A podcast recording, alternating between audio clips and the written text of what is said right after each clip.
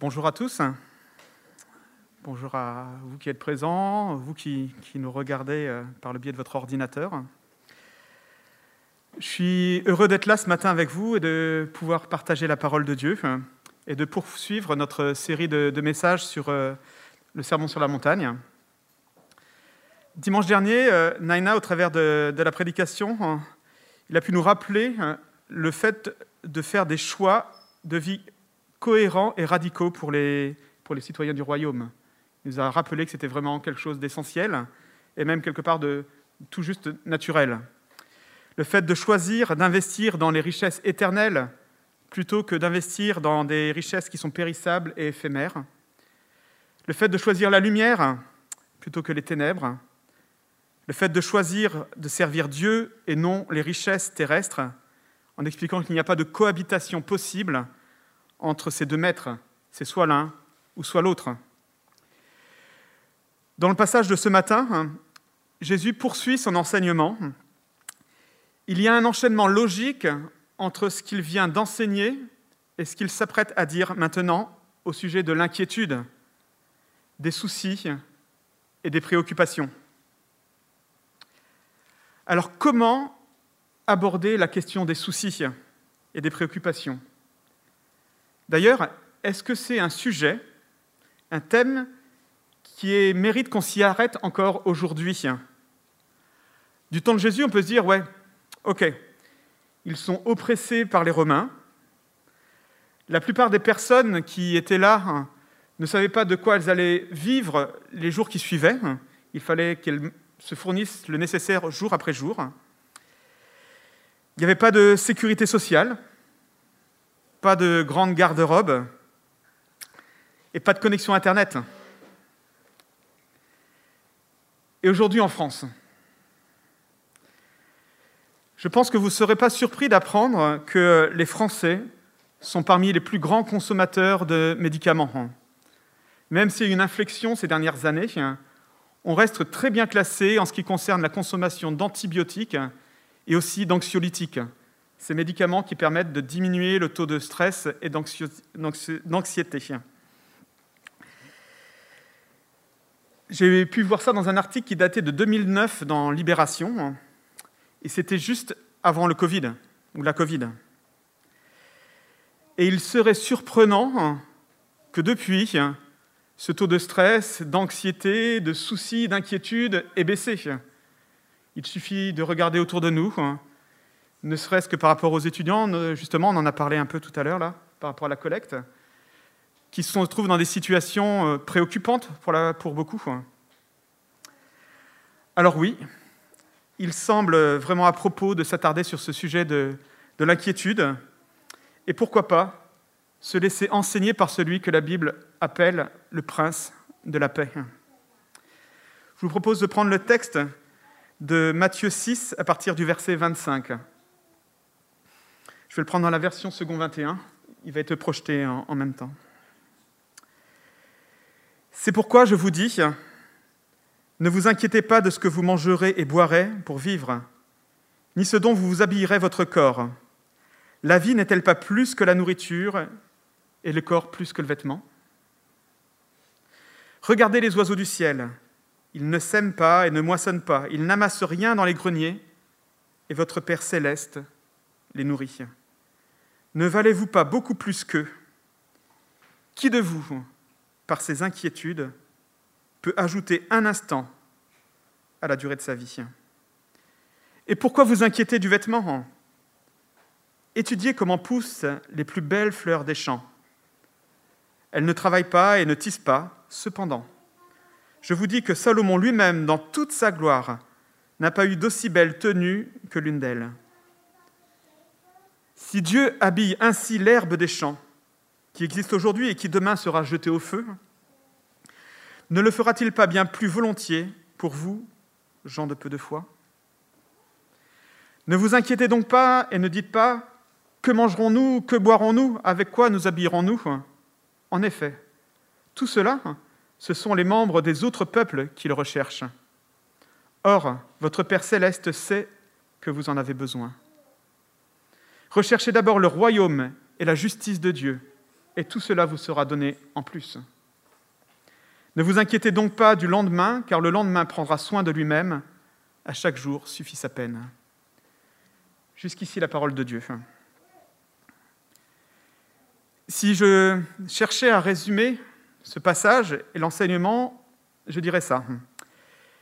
Les choix de vie cohérents et radicaux du citoyen du royaume l'amènent à aborder les circonstances de vie parfois difficiles de la vie et ses besoins d'une façon qui ne peuvent être caractérisées par l'inquiétude au sujet de ce qui est temporel, mais devraient être caractérisées par le souci de l'avancée du royaume et de la justice de Dieu.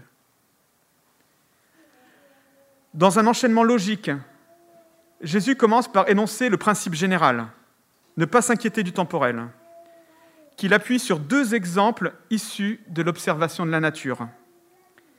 La vision du monde biblique qui est ainsi dépeinte n'est pas compatible avec l'inquiétude des non-croyants. Au contraire, puisque l'énergie du chrétien, citoyen du royaume, est focalisée sur sa quête de vivre pour son roi, ce dernier lui donnera tout ce dont il a besoin. Regardons le principe général, ne pas s'inquiéter. C'est pourquoi je vous dis, ne vous inquiétez pas de ce dont vous mangerez et boirez pour vivre, ni de ce dont vous vous habillerez votre corps. La vie n'est-elle pas plus que la nourriture et le corps plus que le vêtement? Jésus vient de souligner qu'un choix entre l'allégeance à Dieu ou dans les richesses du monde est inéluctable. Il n'y a pas de zone grise, de zone tampon. Ne pas choisir Dieu, c'est s'assujettir à tout le reste, reste qui prend alors la forme de Dieu hein, dans nos vies, hein, que ce soit les richesses, les possessions, les biens matériels.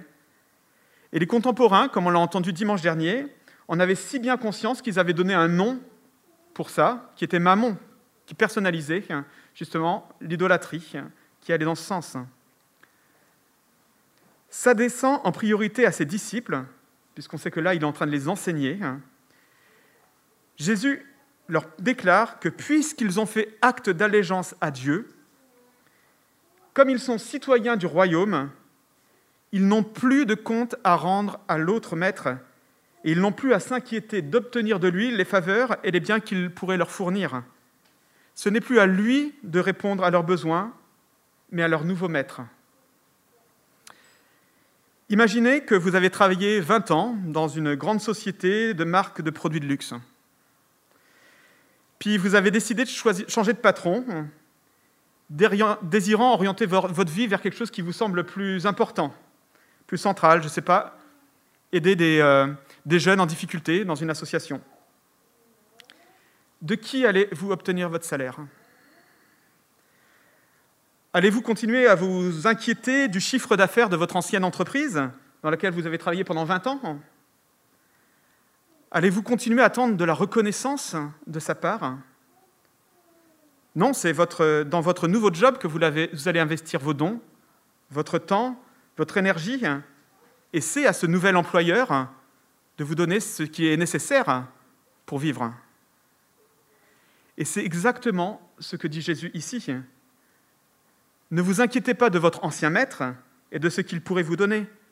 Regardez qui est votre maître aujourd'hui. Il est en toute capacité de fournir ce dont vous avez besoin. Même s'il est moins explicite que ceux que nous trouvons par la suite dans les deux exemples des oiseaux et de l'herbe des champs, nous avons ici un argument que l'on appelle a fortiori. Si on regarde les, deux exemples suivants, Dieu, Jésus dit en gros, Dieu prend soin des oiseaux, a fortiori, votre Père prendra soin de vous. Dieu prend soin de l'herbe des champs, a fortiori, il prendra soin de vous.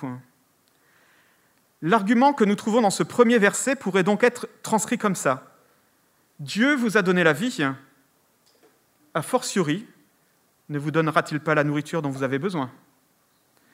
Dieu vous a donné un corps, a fortiori, ne vous donnera-t-il pas ce qu'il faut pour vêtir ce corps, pour le protéger du froid, de la nudité?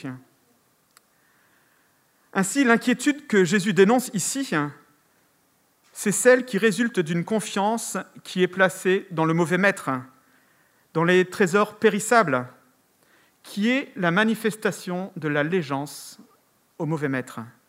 Une inquiétude qui fait perdre de vue l'essentiel au détriment de ce qui pourrait nous sembler important. Manger et boire prend la place devant la vie. Le vêtement prend place devant le corps. Et afin que ses disciples ne restent pas aveuglés dans cette situation-là, Jésus cherche à leur faire tendre les regards vers la providence, la bonté et la toute-puissance de leur Maître, le Seigneur du royaume des cieux, pour que leur lumière ne reste pas ténèbres, comme on l'a vu dimanche dernier. Et je retrouve remarquable l'effort pédagogique que fait Jésus en prenant des exemples de la vie quotidienne pour ces personnes qui étaient si proches de la nature. Il leur dit, Votre Père est bon, tout-puissant, attentionné à votre égard, c'est pourquoi vous n'avez aucune raison de vous inquiéter. Et c'est là qu'on considère l'importance d'avoir une juste vision biblique du monde qui nous entoure, dans lequel nous sommes, de notre univers. Regardez les oiseaux du ciel. Ils ne sèment pas, ne moissonnent pas, ils n'amassent rien dans les greniers, et votre Père céleste les nourrit. Ne valez-vous pas beaucoup plus qu'eux? Qui de vous, par ses inquiétudes, peut ajouter un instant à la durée de sa vie? Et pourquoi vous inquiétez au sujet du vêtement? Étudiez comment poussent les plus belles fleurs des champs. Elles ne travaillent pas et ne tissent pas. Cependant, je vous dis que Salomon lui-même, dans toute sa gloire, n'a pas eu d'aussi belle tenue que l'une d'elles.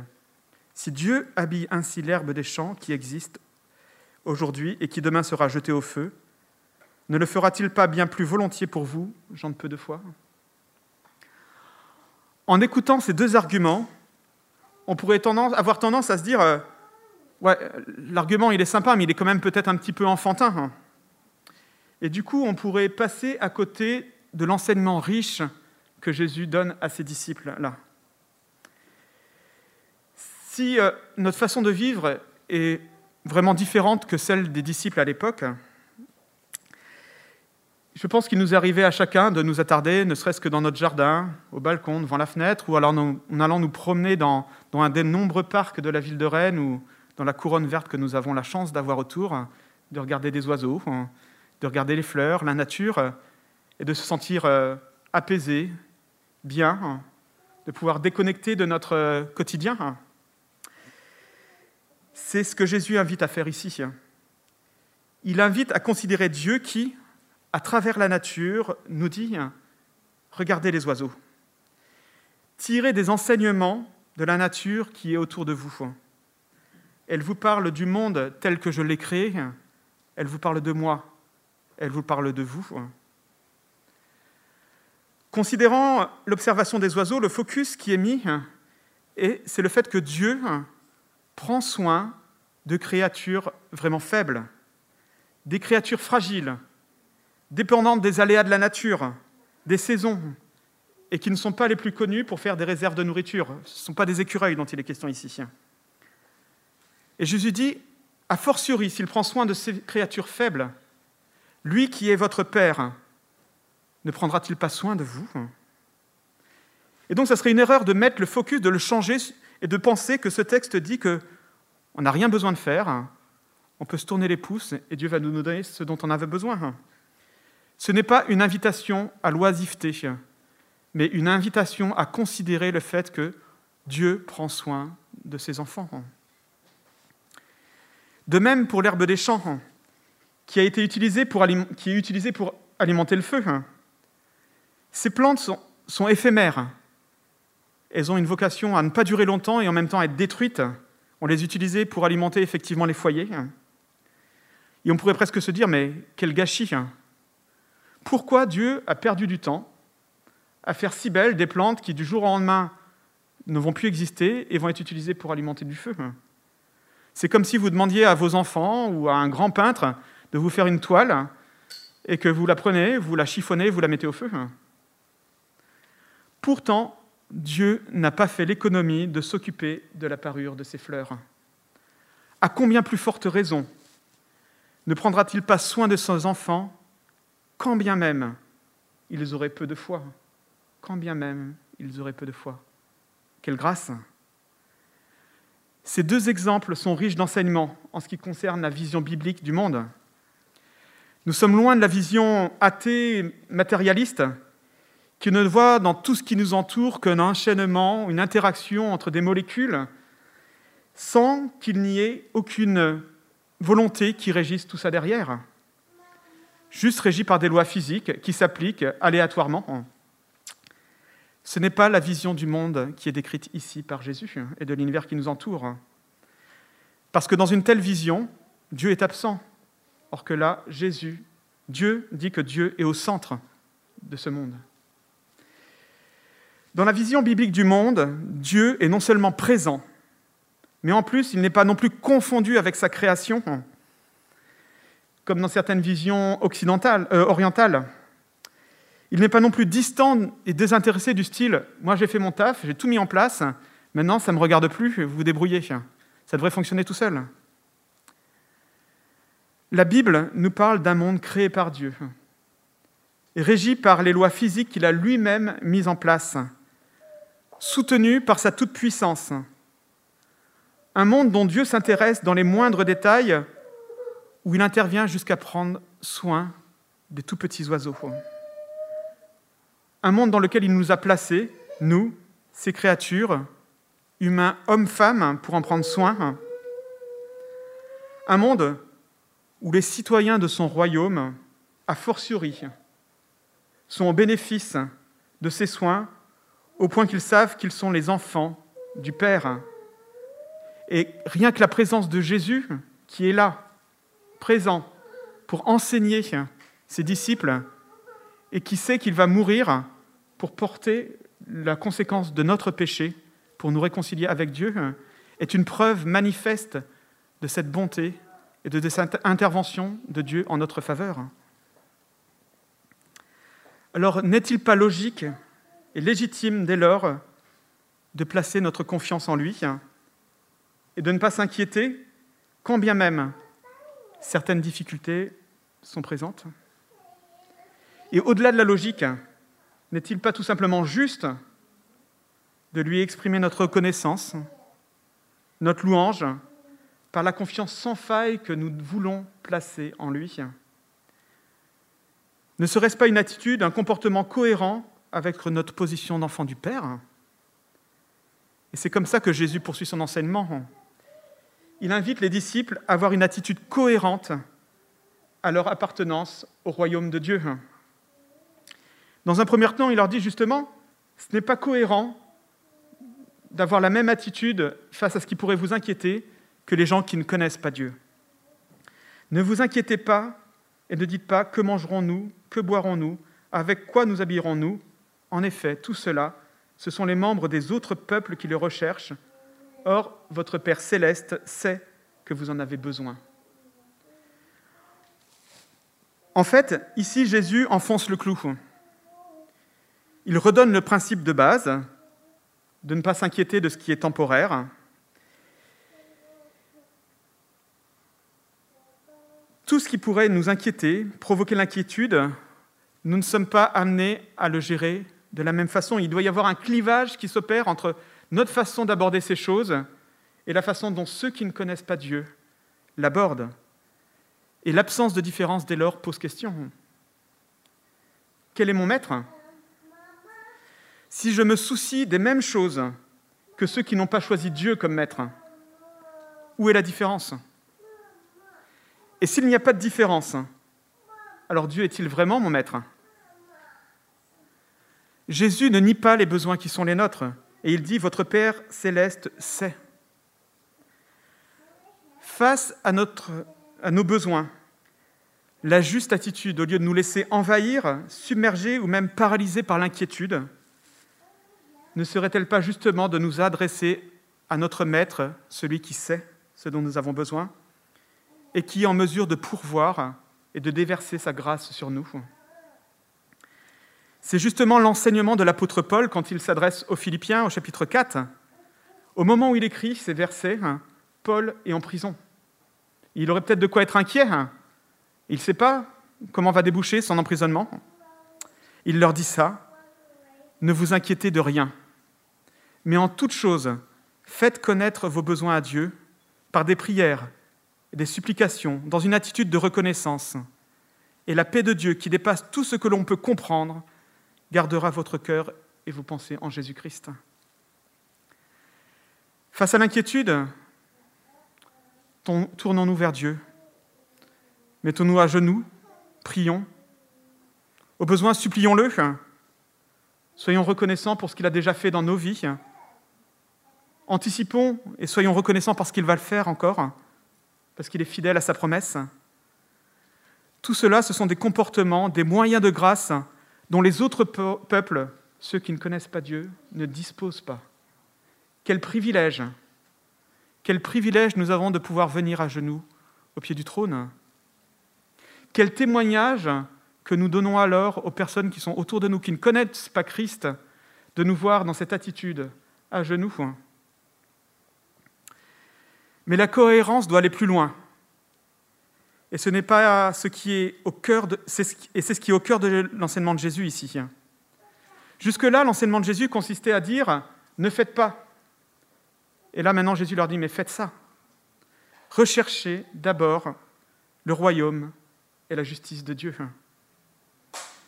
s'il n'est pas cohérent de s'inquiéter des ambitions de leur précédent maître, à contrario, il est tout à fait cohérent de s'inquiéter des ambitions de notre nouveau maître.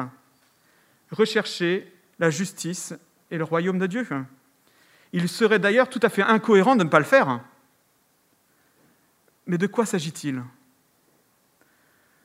Depuis le début du sermon sur la, montagne, comme on a pu le voir, il était question du caractère que sont appelés les, disciples de Jésus à avoir, ce qu'on appelle les béatitudes.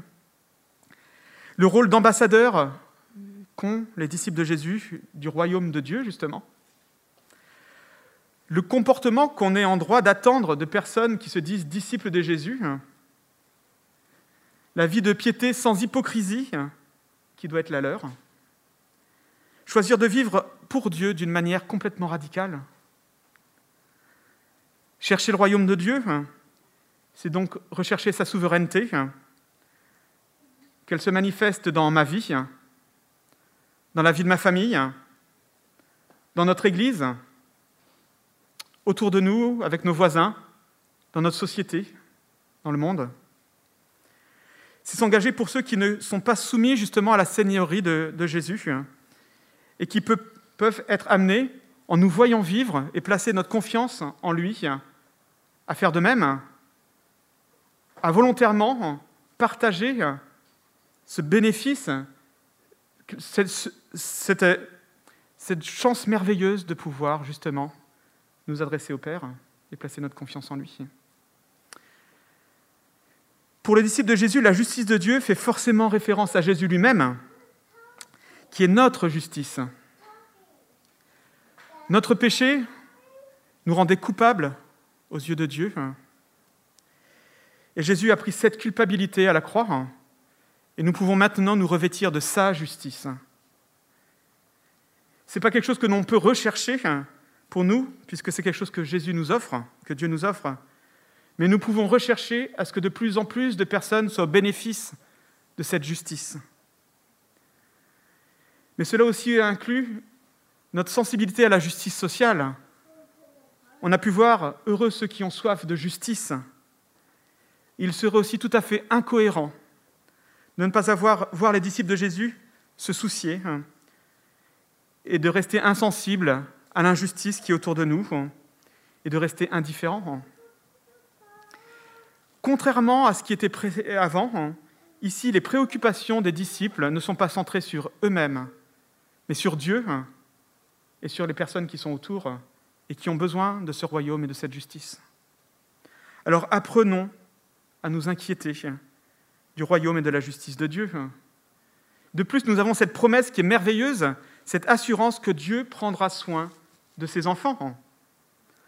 Et tout cela vous sera donné en plus. Ne vous inquiétez donc pas du lendemain, car le lendemain prendra soin de lui-même. À chaque jour suffit sa peine. La promesse qui accompagne ceux qui se préoccupent du royaume de Dieu et sa justice devrait nous réjouir. On devrait euh, être super content, et j'espère qu'on l'est. J'espère qu'on l'est, qu'on est réjoui par cette promesse. Dieu nous libère des préoccupations secondaires même si elle reste importante, pour que l'on puisse se consacrer pleinement à l'essentiel, le royaume et la justice de Dieu.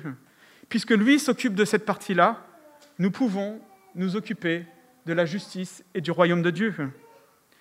Et ici, Dieu ne nous garantit pas une maison de 500 mètres carrés avec piscine, une Maserati, un compte en banque bien fourni, mais l'assurance qu'au jour le jour, nous ne manquerons pas de ce qu'il faut pour vivre. Certains d'entre nous l'ont peut-être expérimenté, le fait de pouvoir compter pleinement sur cette grâce, cette providence divine, alors qu'il n'y avait plus rien peut-être pour manger. En France aussi, des personnes le vivent, peut-être plus facilement dans d'autres régions moins favorisées que la nôtre. Quel privilège de savoir et de pouvoir nous appuyer sur cette promesse. Et en pensant à ça, je me suis rappelé de ce passage de Romains 8, verset 32. Lui qui n'a pas épargné son propre Fils, mais qui l'a donné pour nous, comment ne nous accorderait-il pas aussi tout avec lui? Considérons l'œuvre accomplie par Jésus. S'il a été prêt à venir mourir sur une croix pour nous qui étions ses ennemis, à plus forte raison, à fortiori, ne nous donnera-t-il pas tout le reste, tout ce dont nous avons besoin? Je voudrais conclure. Les choix de vie cohérents et radicaux du citoyen du royaume l'amènent à aborder les circonstances parfois difficiles de la vie et ses besoins d'une façon qui ne peuvent être caractérisés par l'inquiétude au sujet de ce qui est temporel, mais devrait être caractérisé par son souci de l'avancée du royaume et de la justice de Dieu. Pourtant, en préparant ce message et en le partageant avec vous ce matin, j'ai conscience qu'il ne sera pas forcément entendu de la même façon par chacun d'entre nous. Et moi-même, en fonction des circonstances de vie dans lesquelles je peux me trouver et des épreuves qui peuvent survenir, ces paroles de Jésus m'interpelleront de façon différente. Alors je vais volontairement faire dans le cliché. Comment serait entendu le fait de ne pas s'inquiéter par une personne qui ne semble jamais inquiète et qui a pour mot d'ordre pour sa vie Carpe diem, Akuna Matata, Cool man, don't worry, be happy, une personne qui ne semble se prendre la tête pour rien, mais qui, en contrepartie, rien ne semble vraiment avoir d'impact sur lui. Il ne semble vraiment se préoccuper de rien. Peut-être que ce serait, en écoutant ce, message, et vous voyez les gars, je vous l'avais dit, il ne faut pas se prendre la tête. Les paroles de Jésus, pour lui, pourraient peut-être être alors, hey yo man, peut-être qu'il serait bon de, prendre, de se prendre un petit peu la tête, de s'inquiéter pour mon royaume, pour ma justice, de se révolter contre l'injustice qui est autour de toi, de rechercher le royaume et la justice de Dieu. A contrario, qu'en serait-il d'une personne qui, au contraire, a tendance à se faire du souci pour tout Toute la journée, chaque préoccupation est une source de soucis. Quelqu'un qui aime être au contrôle de sa vie et pour qui, à chaque fois qu'il y a quelque chose qui ne va pas comme il l'a prévu, elle est stressée, anxieuse. Quelqu'un pour qui le mot engagement est lourd de sens. Pour cette personne, le risque, en entendant, en entendant Jésus dire Ne vous inquiétez pas, n'est-il pas d'ajouter un nouveau fardeau sur ses épaules et de la voir même s'inquiéter d'être inquiète? Quel privilège alors d'entendre Jésus rappeler que Dieu est son Père, qu'il l'aime tendrement, il connaît nos failles, il connaît ses failles, il connaît même notre manque de foi, et malgré tout, il choisit de prendre soin, de pourvoir. Enfin, il est possible que l'un d'entre vous passe par des épreuves, la maladie, et vous vous dites T'es bien gentil, Erwan, mais si tu savais par quoi je passe actuellement, tu serais peut-être moins prompt à dire qu'il ne faut pas que je m'inquiète. N'est-il pas juste de s'inquiéter quand les enfants partent à la dérive et qu'on les voit évoluer loin de Dieu? Ne serait-il plutôt pas injuste de ne pas s'indigner et s'inquiéter de l'avancée du racisme, de la précarité, de la corruption, de l'injustice? Comment rester stoïque face à un être aimé rongé par la maladie? Oui, il est effectivement juste de s'élever contre l'injustice et de ne pas rester indifférent face à la souffrance. Il est, juste de ne pas rester indifférent face à la solitude. Il est juste de s'inquiéter de millions de personnes qui vivent loin, perdues, séparées de Dieu. Il est juste de se préoccuper du royaume de Dieu.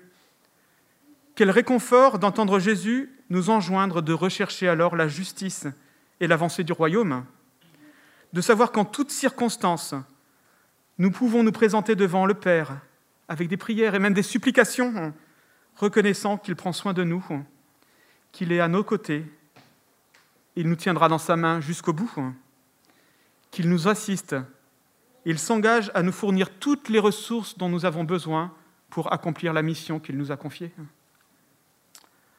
Alors, disciples de Jésus ici à, Rennes, à Rennes Nord, ne nous inquiétons pas de ce que nous allons manger ou boire pour vivre, ni avec quoi nous allons habiller notre corps, mais recherchons le royaume de Dieu et la justice. Cherchons à ce qu'en nous voyant vivre et avancer avec confiance à la suite de Dieu, toujours plus de personnes puissent placer leur confiance dans la grâce indéfectible de Dieu. Il est fidèle et prend soin de nous. Je voudrais prier. Père, je te remercie pour euh, ta parole. Je te remercie parce que par elle, tu viens nous rejoindre dans nos préoccupations quotidiennes. Tu ne nous donnes pas juste des, petites recettes pour que notre vie aille mieux, mais tu viens parler au fond de notre être. Tu nous parles de changement radical et tu nous dis que ce changement a un impact sur notre façon de vivre et de percevoir les difficultés et ce qui pourrait nous soucier. Alors Seigneur, nous sommes devant toi. Nous comptons sur ta grâce, mais nous voulons vraiment avancer en restant cohérents. Merci Père. Amen.